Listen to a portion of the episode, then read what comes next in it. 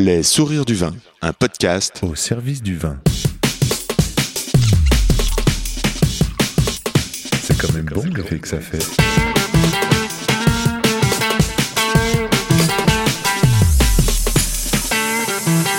Attends, je regarde, j'enregistre. Non, on fait silence.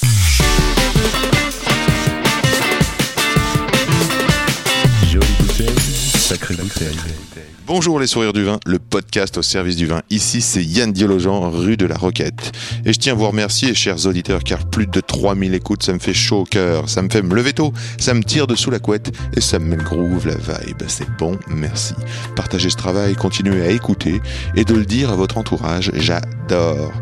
Et puisque c'est jour de fête, j'ai envie de vous passer un morceau de musique, le groupe Tigre de Douce, avec Laurent Bardenne. Titre Marvin.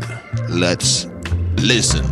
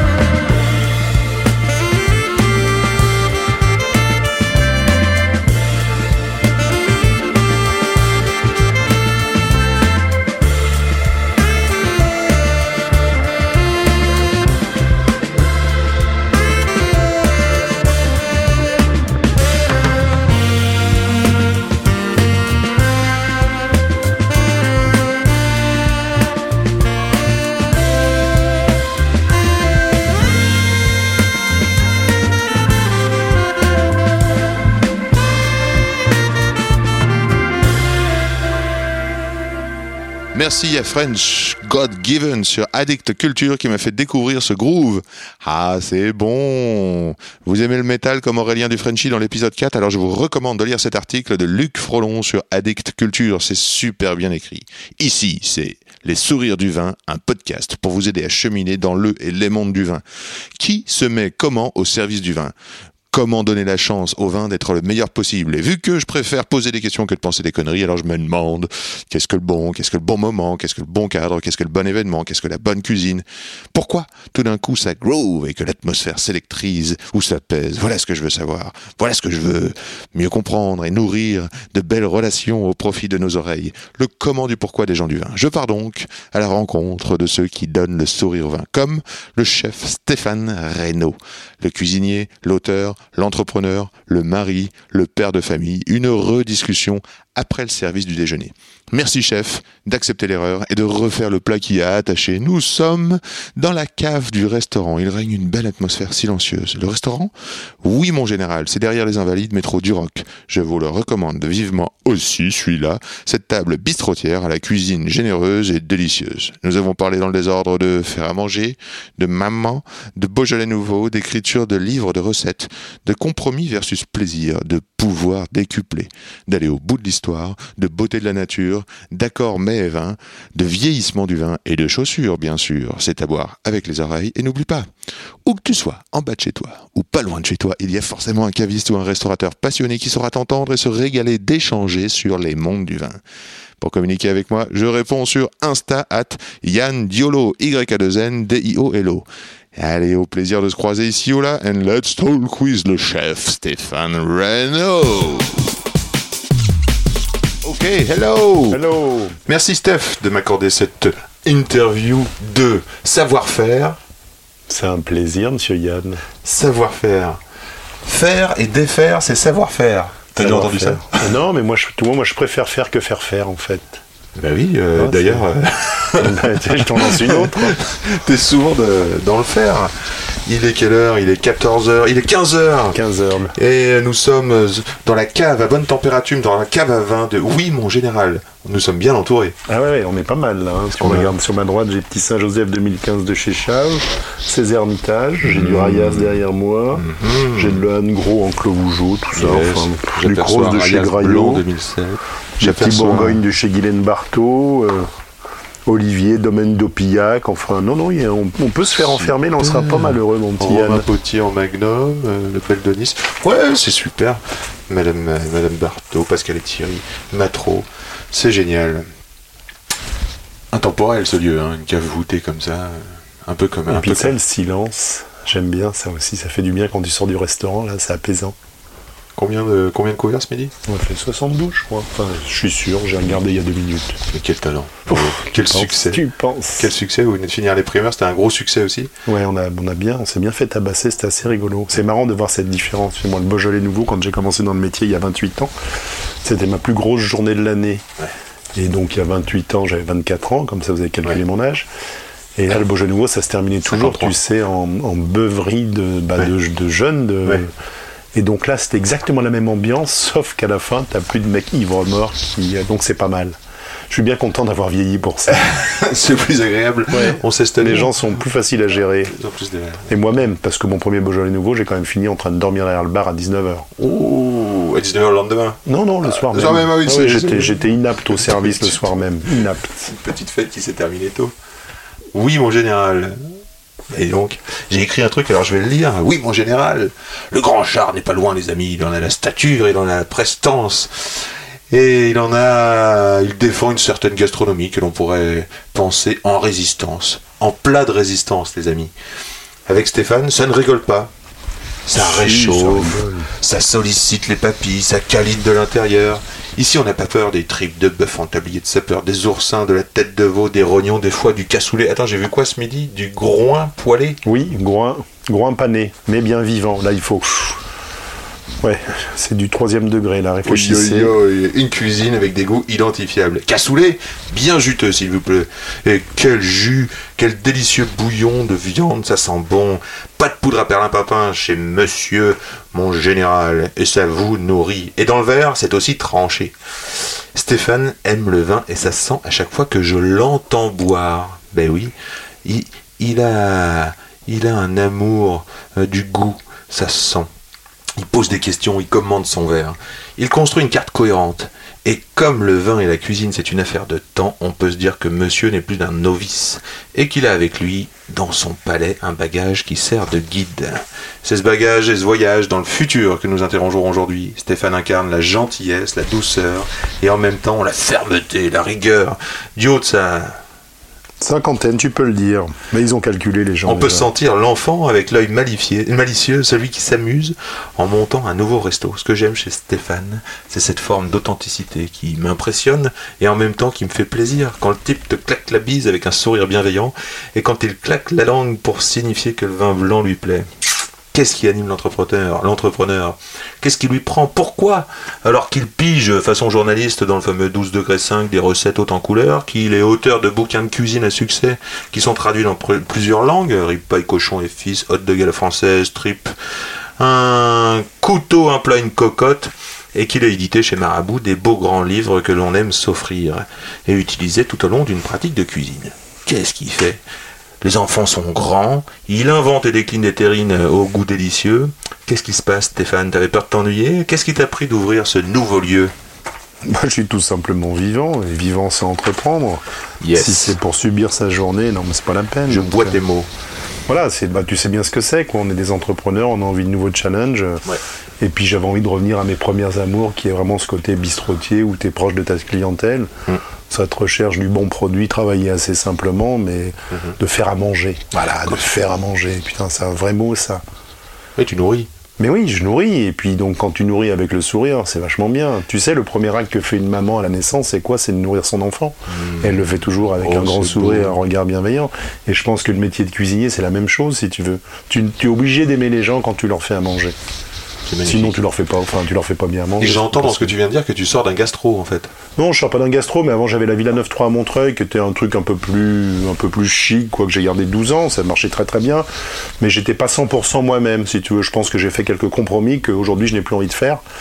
Et, euh, et donc, j'ai vraiment construit autour de moi ce restaurant, et j'en suis ravi, parce que j'ai jamais pris autant de plaisir à travailler qu'aujourd'hui. Ouais, génial.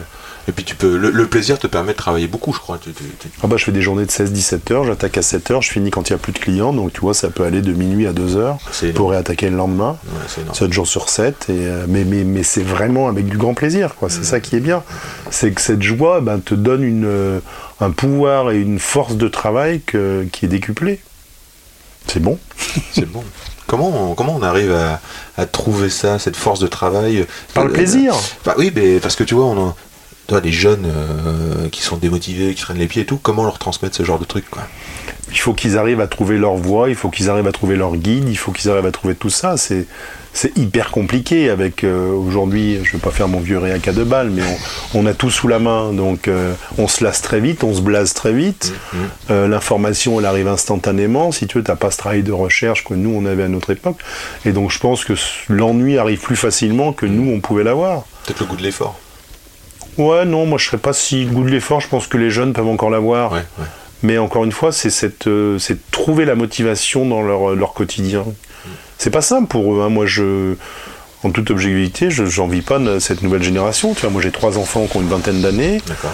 Bon, ils ont chacun, je pense, aujourd'hui trouvé leur voie, tant mieux. Mm-hmm. Mais, euh, mais voilà, quand tu as seize ans, il faut que tu décides, bah, je vais faire telle filière ou telle filière pour plus tard. On va essayer de savoir à seize ans ce que tu as envie de faire, euh, surtout aujourd'hui, quoi. C'est compliqué de se projeter, oui. Donc moi, c'est pas le goût de l'effort, si tu veux, c'est vraiment ce côté où euh, je, je, j'ai l'impression que les gens s'ennuient très vite. Ils passent d'une chose à l'autre, euh, tu vois, très rapidement, et puis on va pas au bout de l'histoire. Mmh. On a mis un projet, ouais. mais il, bah, lequel tu vas mener à bout ? Mène-en au moins un à bout, et puis après, tu passeras au suivant, et c'est super d'avoir plein de projets. Mais ce qui est bien, c'est de les concrétiser, surtout. Bien sûr. Et ça donne beaucoup de satisfaction et beaucoup de force. Alors toi, tu as été baigné euh, la bosse du commerce euh, C P P, non ? Bah en fait, si tu veux, j'ai passé énormément de temps chez mes grands-parents qui avaient une boucherie-charcuterie à Saint-Agrève. Yes. Tout le monde connaît Saint-Agrève, évidemment. C'est pas, euh... mmh. hein The place to be après Ibiza. Non, c'est un petit village sur les hauts plateaux des Choix à mille cent mètres d'altitude. Et, euh, et c'est vrai que moi, je me réveillais le matin, mes grands-parents travaillaient, donc ma grand-mère, pardon, faisait à manger avant de partir en boucherie. Donc qu'est-ce qui me réveillait ? Ben, c'était les odeurs de pot-au-feu, les odeurs de blanquette, parce qu'elle mettait quelque chose sur le fourneau mmh. pour que quand il termine de bosser, on puisse manger. Mmh.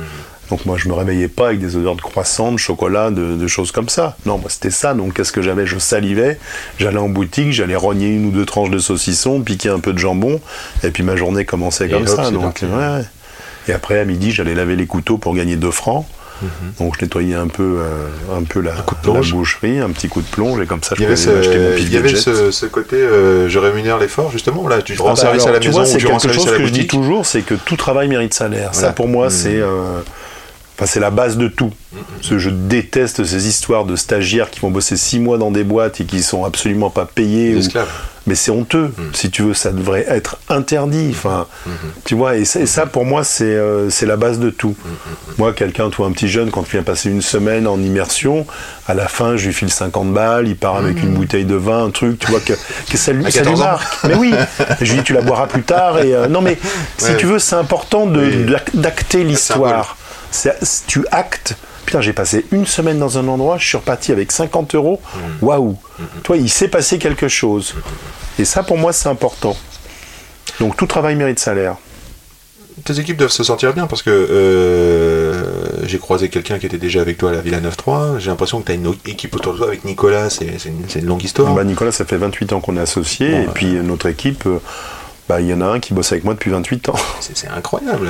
Bah, on tu sais, c'est, alors, c'est exactement ce que je viens de dire tout à l'heure, c'est qu'un contrat, c'est bilatéral, mm-hmm. un contrat de travail. Mm-hmm. C'est-à-dire que tu signes, chacun signe la page. Donc, il faut que chacun s'y retrouve. Et c'est ça la force d'un contrat de travail. C'est pas que dans un sens, que ce soit l'un ou l'autre. Mm-hmm. Et quand bah, ce, ce contrat est respecté, pourquoi est-ce qu'on changerait d'équipe ? Et pourquoi est-ce que l'équipe changerait de, d'histoire si elle s'y sent bien ? Bien sûr. Je dis, j'ai cinq personnes qui bossent avec moi depuis plus de quinze ans. C'est génial, bravo. Ben, ça donne envie, c'est un métier difficile avec des heures difficiles, et euh, ce que je comprends, c'est que c'est pas la peine d'en rajouter dans la difficulté avec l'autorité à outrance, l'exploitation hors salaire. Alors là, t'es une bienveillance faut, avec les employés. Il faut être cohérent dans ce que l'on fait. Et tu manages comment, du coup, tu, tu, avec le cœur, ou c'est plutôt très directif, ou c'est en autonomie, comment tu fais? Ah ben non, si tu veux, on a des choses à faire, à réaliser, tout le monde sait ce qu'il doit faire. Oui. Après, on avance comme ça, s'il y a un problème, eh ben, on règle le problème. Oui. Euh, je ne suis absolument pas un gueulard, mais un regard suffit à recadrer l'histoire. Ouais, je peux imaginer. Donc après, euh, après, si je dois débriefer parce que ça se passe mal, je ouais, débriefe, c'est ouais, pas un problème. Ouais, ouais, ouais.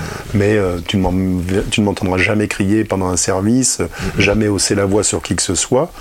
Mais par contre, effectivement, on débriefe en fin de service, toujours dans le calme, en disant, voilà, qu'est-ce qui a merdé, pourquoi ? euh, Ceci dit, avec les horaires que tu fais, je te sens bien comme une locomotive. Enfin, c'est-à-dire que tu es une sorte de modèle pour tes employés. Bah, j'espère, enfin, ouais, tu, bah, tu, j'espère tu, tu que les... je les pousse vers le haut, que tu je les tire. tire. Oui, ah, évidemment. Ouais, c'est, c'est, c'est, ça se si sent. J'étais une grosse feignasse, j'aurais des grosses feignasses avec moi.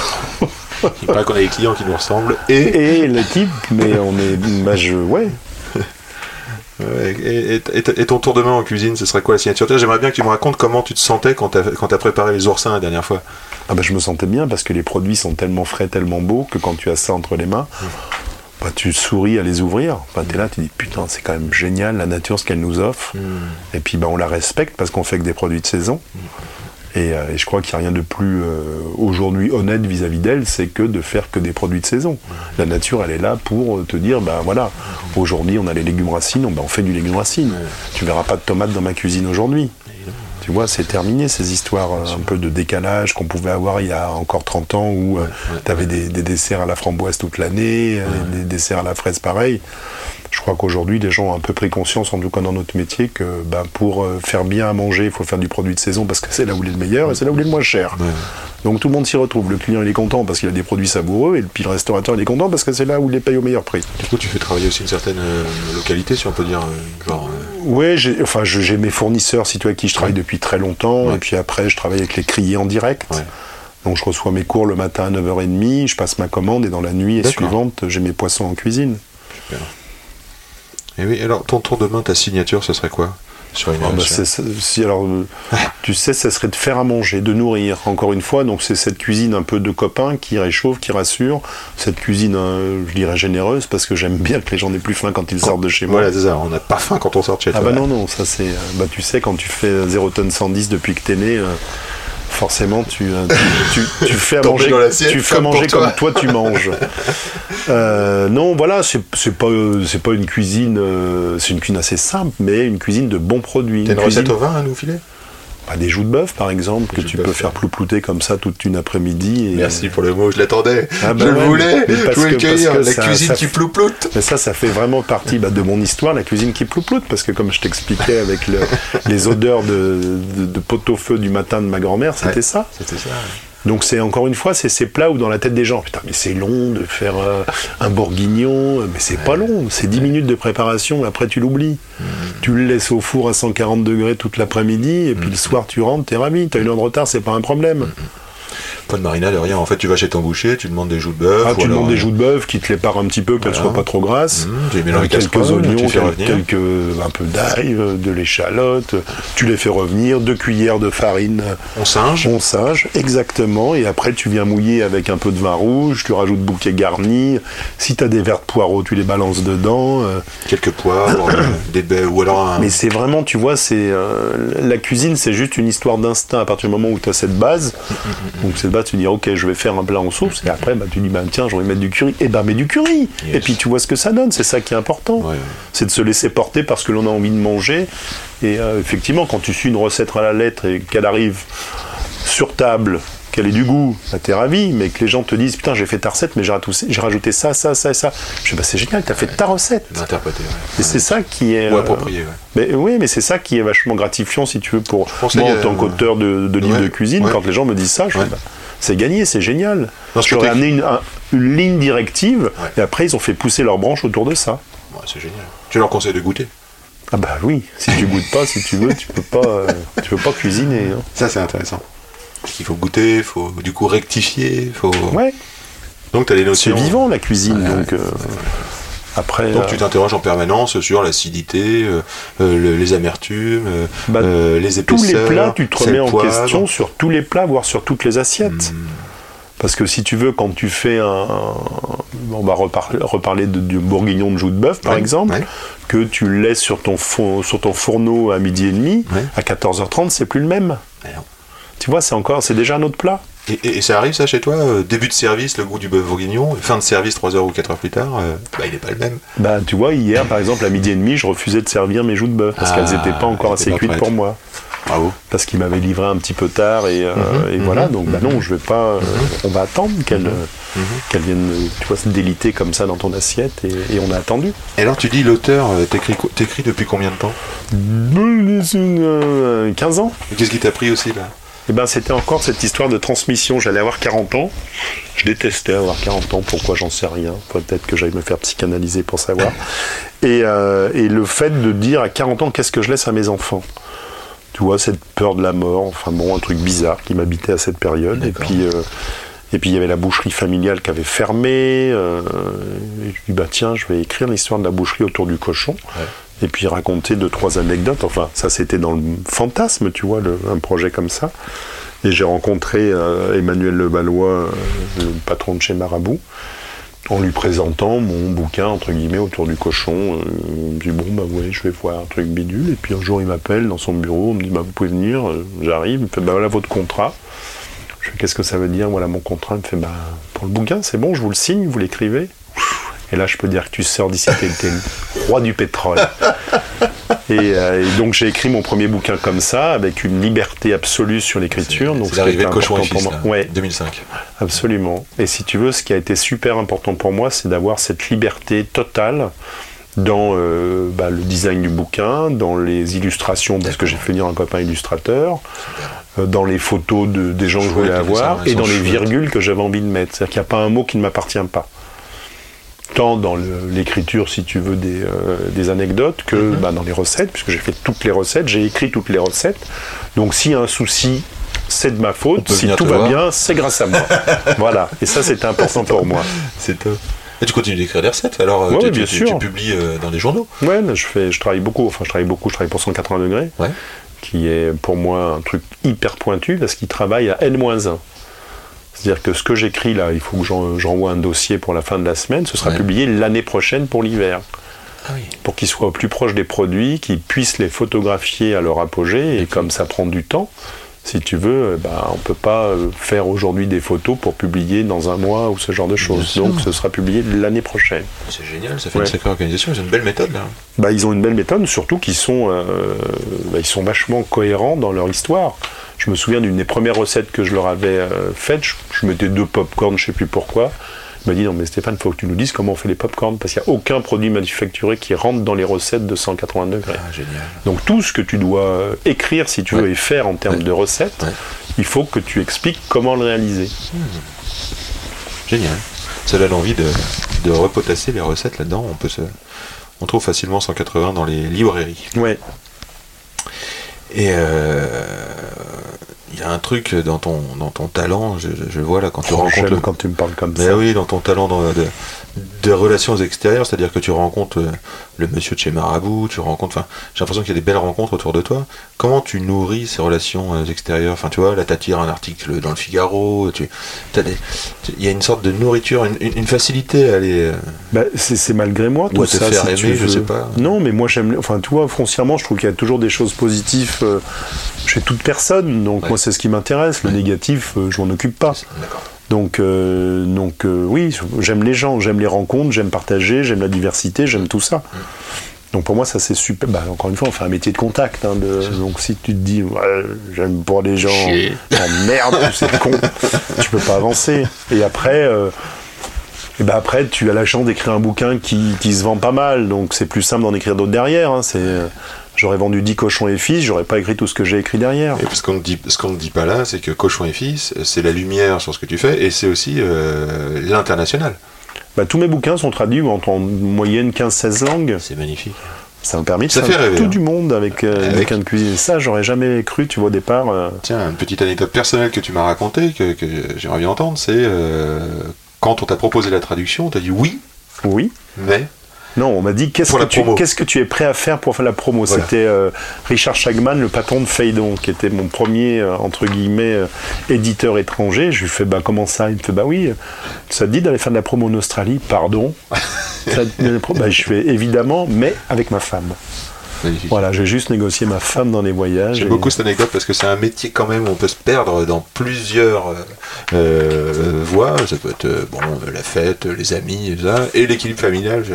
Bah, tu sais bien ce que c'est. Oui, voilà. Évidemment. Donc, mais euh, et après, c'est le tien est préservé. Moi, le mien est préservé. Euh... T'as ton restaurant. Et ça, je dis bravo parce que on pourrait voir de loin que il euh, y a une croyance quand même dans nos métiers que quand tu viens manger dans un restaurant, c'est sympa. Donc tu vas ouvrir un restaurant, ça va être facile.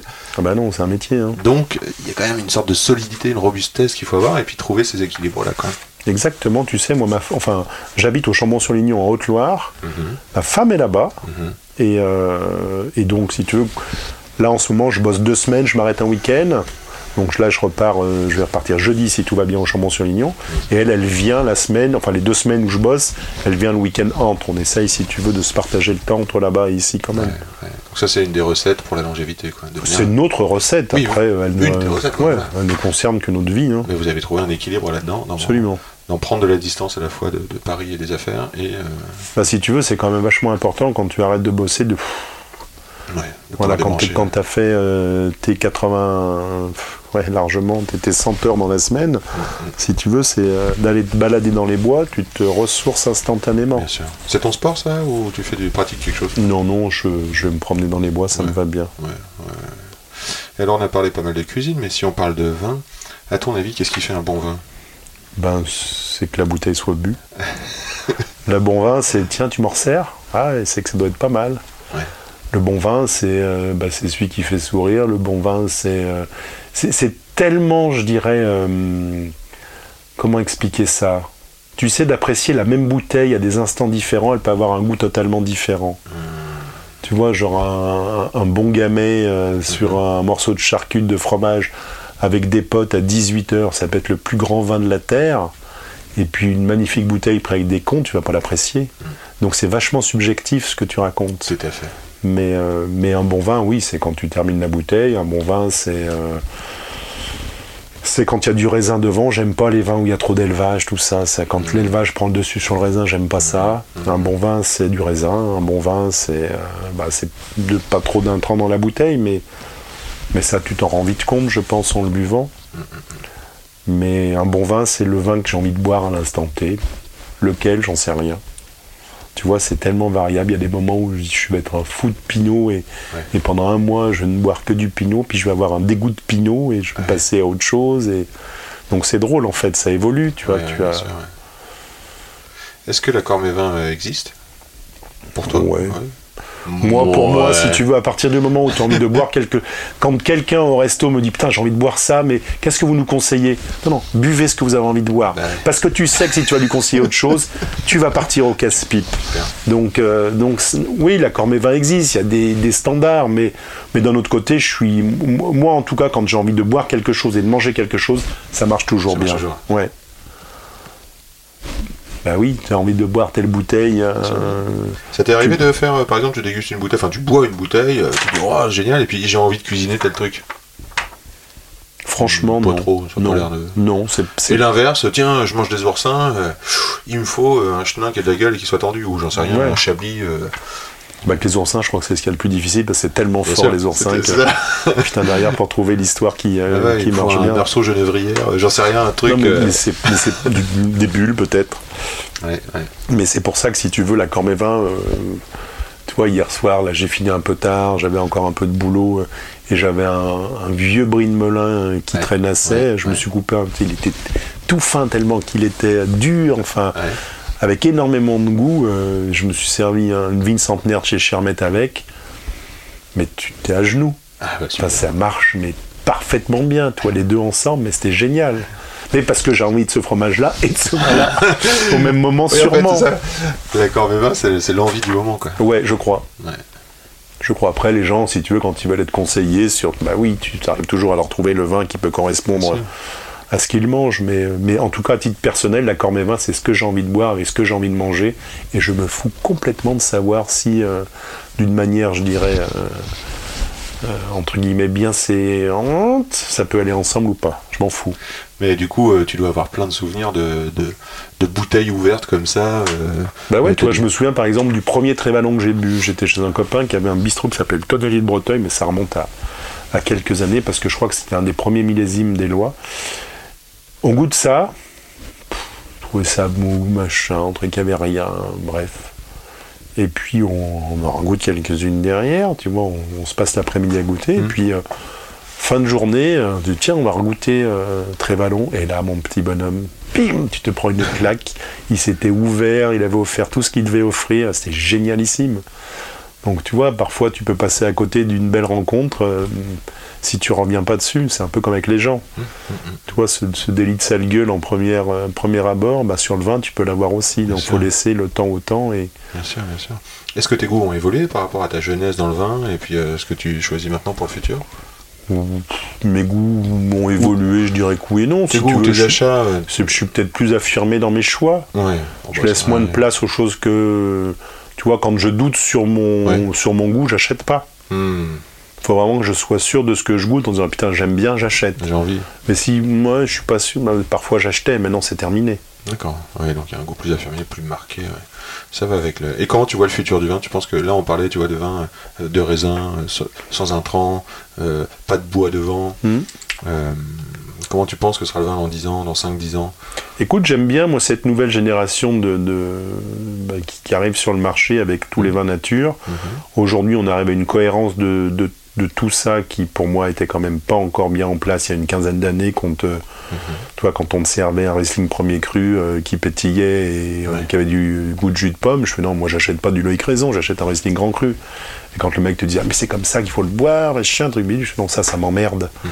Et, euh, et aujourd'hui, si tu veux, je trouve que justement dans les vins nature, euh, c'est plus stable. Euh, et et j'aime bien la démarche, mais il faut que je m'y mette de plus en plus. Parce que c'est vrai que quand tu as grandi avec des vins, je dirais, d'une typicité classique, euh, parfois c'est un petit peu compliqué. Donc j'apprends, et je suis content, si tu veux, d'apprendre tous les jours euh, sur le vin nature, justement, à, à dire, bah tiens, ouais, ça c'est pas mal. Euh, Mais il y a encore beaucoup de choses que je n'aime pas et on me dit que c'est très très bon.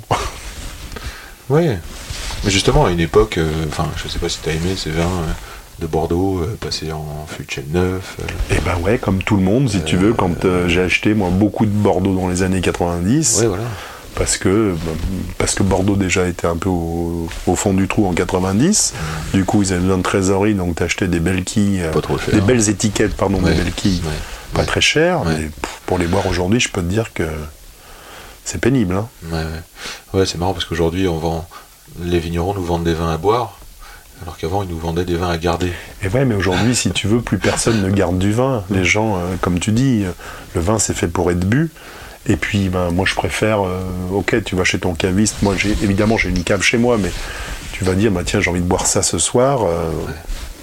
Terminé. Ouais. Et puis de savoir le. Boire le vin au bon moment et compagnie, c'est, c'est un vrai travail. Mais tu as su faire des beaux achats parce que je vois là devant moi Beaucastel, mais je vois aussi là-bas Arias Blanc deux mille sept. Enfin, oh bah un... ça, ça, c'est des choses, si tu veux, sur lesquelles euh, j'ai quelques allocations, donc jamais j'arrêterai de les acheter, quoi. Ouais. Parce que c'est quand même très très bon. Mais tu as su ne pas les boire. Bah, pff, parce que je suis raisonnable. Quand même. Non, si, bah, toi, ce midi, on, on a bu Fonsalette deux mille sept, c'était mmh. très très bon. Très très bon. Donc oui, c'est ces genres de vignerons qui te disent euh, putain, il y a quand même des mecs qui ont un sacré talent, quoi. Mm-hmm. Quand ça t'amène autant d'émotions, c'est bizarre, hein. De, de... Voilà, juste de l'émotion en buvant quelque chose, c'est waouh, mm-hmm. il se passe un truc. Et c'est rare aujourd'hui. Mais avec Reynaud, je crois qu'à chaque fois que j'ouvre un Rayas, un Pignan, ou même sur les châteaux des Tours, chaque fois je dis waouh, aïe aïe aïe. Mince, ouais. Qu'est-ce même, que c'est bon, j'en ai pas assez. Mais donc cette, cette, cet art du temps, euh, t'es sensible à ça toi, parce que parfois moi j'ouvre une bouteille, euh, je me dis ah ouais quand même, trente ans ou vingt ans, c'est de penser à l'espace-temps qui s'est passé. C'est magique hein. Ah oui. C'est magique. Mais encore une fois, si tu es, quand tu l'ouvres et que tu dis oh, putain ça fait trente ans que ce vin a été fait et que tu ouvres, ah bah il n'y a plus rien, merde. Ah ouais. Donc ça c'est, c'est toujours la même chose, c'est de savoir boire au bon moment et je trouve que ça c'est très compliqué. La gestion d'une cave si tu veux, quand tu as pas mal de vin chez toi, c'est un peu... Euh, Voilà. Ouais, qu'est-ce que tu bois quand, avec qui, euh, voilà, c'est sûr que Mais c'est pas mal de le faire à l'instinct et de... Paf, comme tu fais quand même à l'envie. Et... Je crois que je t'ai posé pas mal de questions et euh, je vais regarder si j'ai des choses rigolotes. Comme euh, je vais regarder tes chaussures par exemple, ça, ça me détend toujours. Ah oui, alors je reconnais. La Birkenstock. Birkenstock. Ah bah écoute. Alors Birkenstock, confort absolu. Confort absolu, euh, ouverte au talon. Ouverte au talon. Euh... Nickel. La chaussette, euh, on voit un petit taureau là, je connais pas cette ouais, marque. Moustache. Elle... Moustache, d'accord. C'est, c'est comme un smeignier de chaussettes, donc j'ai une chaussette par jour, enfin une paire de chaussettes ouais, par jour. Ouais, ouais, ouais. Et voilà. Donc j'ai mes deux. Elles sont belles, elles sont noires, elles ont l'air très confortables. Et pour les chaussures de cuisine, ça me donne des idées, tiens. Ah non, c'est vraiment euh, pour rien au monde, j'en changerais. Ah bah ouais, ouais. Alors euh, l'outil préféré en cuisine, ça va sans dire. Mon couteau. C'est ça. Hein. Euh, une question euh, un peu pénible et d'actualité, euh, pénible parce que je l'imagine pénible pour toi. C'est, est-ce qu'on doit végét- végétaliser notre alimentation ? Je pense qu'il faut surtout faire attention à manger intelligemment. C'est-à-dire que aujourd'hui, ça sert à rien d'aller tous les jours euh, au supermarché acheter un rôti de veau, un rôti de bœuf, un truc. Non, allez chez un boucher, renseignez-vous d'où ça vient, comment ça a été élevé. Une fois par semaine, c'est suffisant, mais faites-vous plaisir. Mettez un ouais. peu de sous dedans, ouais, voilà. mais qu'une fois. Augmentez la qualité, ouais. c'est, c'est ça le message. Ouais. Tu vois, au lieu de bouffer tous les jours de la viande, eh ben, vous faites ouais. la cagnotte, et puis fin de semaine, vous allez vous taper une belle côte de bœuf ou autre chose, avec une belle race à viande euh, bien en même temps, maturée. Tu passes chez le caviste et tu fais la même démarche. Mais complètement, complètement. Bah, sauf le souci, c'est que moi, je bois tous les jours. Il faut bien gagner sa vie. J'aime dire que les vignerons euh, sont des cuisiniers quand ils récoltent leurs vendanges là, et qu'ils ont leurs matières premières, qu'ils doivent faire du vin. Est-ce que toi, ça te fait rêver, ça ? Oui, mais tu, tu sais, je crois qu'aussi, ça, c'est toujours la même chose. C'est le... Il y a énormément de restaurateurs qui fantasment sur le, sur le métier de vigneron, parce ouais. que c'est le retour à la nature, parce que ouais. c'est d'avoir euh, les ongles noirs de terre. Euh, mais ça, ça reste un vrai métier. Moi, j'ai aucune compétence là-dedans. Euh, J'admire les gens qui font ça euh, parce qu'ils sont tributaires du temps, ils sont tributaires de la météo, ils sont euh, tributaires de tellement de choses qu'ils ne maîtrisent pas pour qu'au bout du compte, tu vois, on puisse se faire plaisir avec leur, avec leur bouteille. Donc, euh, ouais, moi j'admire les vignerons parce qu'il faut beaucoup d'abnégation, je pense. Euh, il faut mettre la tête dans le, dans le cambouis et puis quand ils se prennent un orage de grêle, mmh. tu vois, quand ça a juste bourgeonné, ah bah ouais. euh, bah, pff, moi je pleure pour eux, quoi. Ah donc, ouais, euh, ouais. Donc je ne serai jamais vigneron, ça c'est sûr. Il y a des, ouais, ouais. Il y a des belles initiatives qui se mettent en place. Pour ça, je pense aux copains là, de Vendange Solidaire. Je les cite parce qu'ils euh, font un gros boulot de, de, de récolter des cagnottes, justement, et de redistribuer à des jeunes projets qui se prennent comme ça des, des, des, des, des orages climatiques. Hein. Ça peut être ouais. la grêle, le gel. Euh, donc euh, c'est, c'est vraiment des... Des, des situations difficiles pour des familles. Je, je me souviens de vignerons pleurant le matin après, après l'orage de grêle à Volnay, c'était incroyable. Bref, la famille qui tout de suite se dit euh, on sent le péril, quoi. On sent le péril ah, de, de la famille vigneronne. Et, et c'est pas de leur faute, tu vois, c'est ça ah, qui oui, est dingue. Ils subissent le truc. C'est-à-dire qu'ils sont vraiment, voilà, à regarder ce qui se passe, on dit punaise, ça y est, ouais. voilà, ça nous tombe sur la tête, ouais. et ben mince, qu'est-ce qu'on fait de tout ça ouais. Est-ce que, est-ce que l'auteur lit ? Oui, l'auteur lit. Des bouquins qui t'ont marqué ou hein, quelque chose que tu viens de dire que tu nous voudrais nous, nous, nous conseiller ou, ou, ou il faut courir à acheter? Non, non, je le petit bouquin de mon copain Guilherme sur ouais. le vin par exemple. Guilherme, euh, Sommier, on le trouve beaucoup. Euh, c'est vraiment un super bouquin. J'ai, j'ai adoré les dessins aussi. Ouais, de Jean, c'est un tatoueur. Un tatoueur, ouais. Ouais. Ouais, ouais, c'est très bien fait. fait. Il y a plein d'anecdotes à la fin. C'est vraiment, euh, c'est vraiment super. Une odeur que tu aimes particulièrement ? Bah, j'aime cette odeur de, de, de, de, de plat qui mijote. Mmh. Voilà, j'aime cette odeur. Si tu veux, moi j'ai toujours ce souvenir quand euh, je rentrais de l'école, euh, qu'il faisait froid, tu vois, nuit tôt.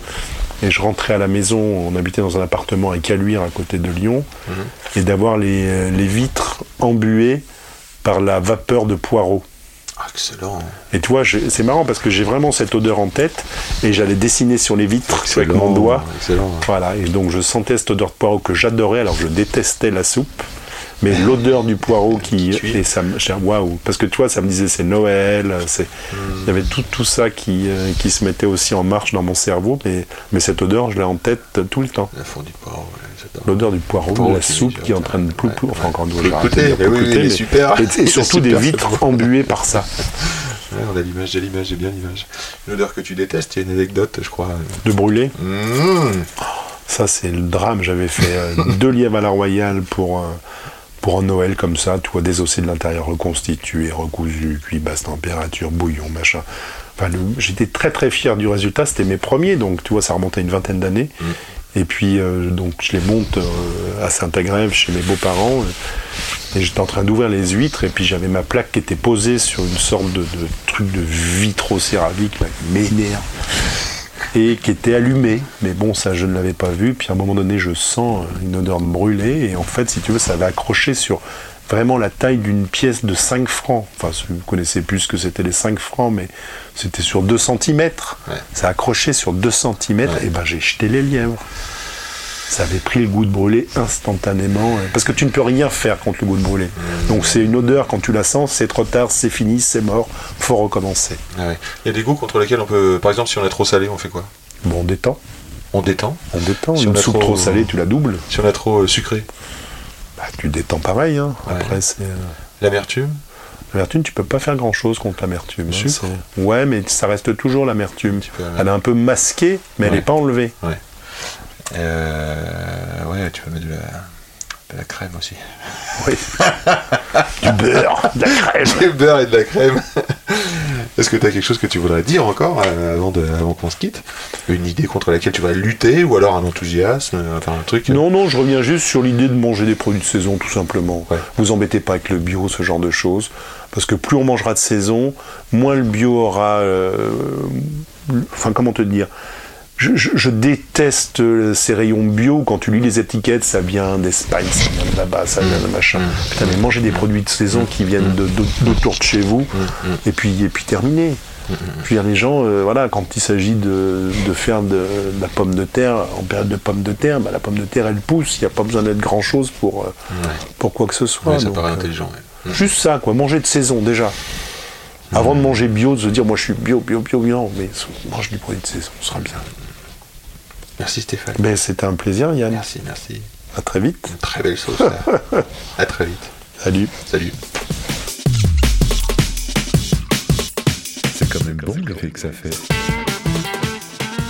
Salut les petits loups, c'était top d'enregistrer cette conversation avec Stéphane. Merci d'avoir écouté jusque-là et merci à tous ceux qui vont soutenir et faire connaître ce travail, Les Sourires du Vin, un podcast au service du vin. Aussi, merci chef de te prêter au jeu, toute l'équipe du resto pour votre accueil à chaque fois remarquable, c'est vraiment délicieux d'être accueilli comme ça dans un resto, sourire, c'est bon, j'apprécie. Grazie mille à Felipe Musica pour le bon son. Pour me joindre, Insta, at Yann Diolo, Y A deux N, D I O L O, si ça te plaît, ou si t'es content pour que ça existe, dis-le au monde qu'il se passe quelque chose, un commentaire, une question, une suggestion d'invité, n'hésite pas s'il te plaît, j'ai choisi Insta. Yann Diolo, Y A deux N, D I O L O. Si tu nous mets cinq étoiles sur iTunes, ça me met la gouache à fond et ça me donne envie de continuer. Des retours, une sensation à partager, des envies, des sujets. Et dis-le moi en commentaire, s'il te plaît. Je serais ravi de te lire. Tiens, je vais vous donner un email. Restozinc, R E S T O Z I N C at gmail point com. Oui, je vous donne un email parce que m'a-t-on dit que tout le monde n'a pas Insta et je ne peux pas te parler. Bref. Un email, voilà, c'est fait. Au plaisir de se croiser ici ou là. À très vite.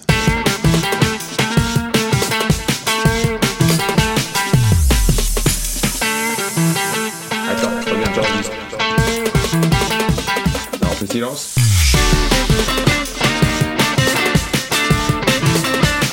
Jolie bouteille, sacrée bouteille.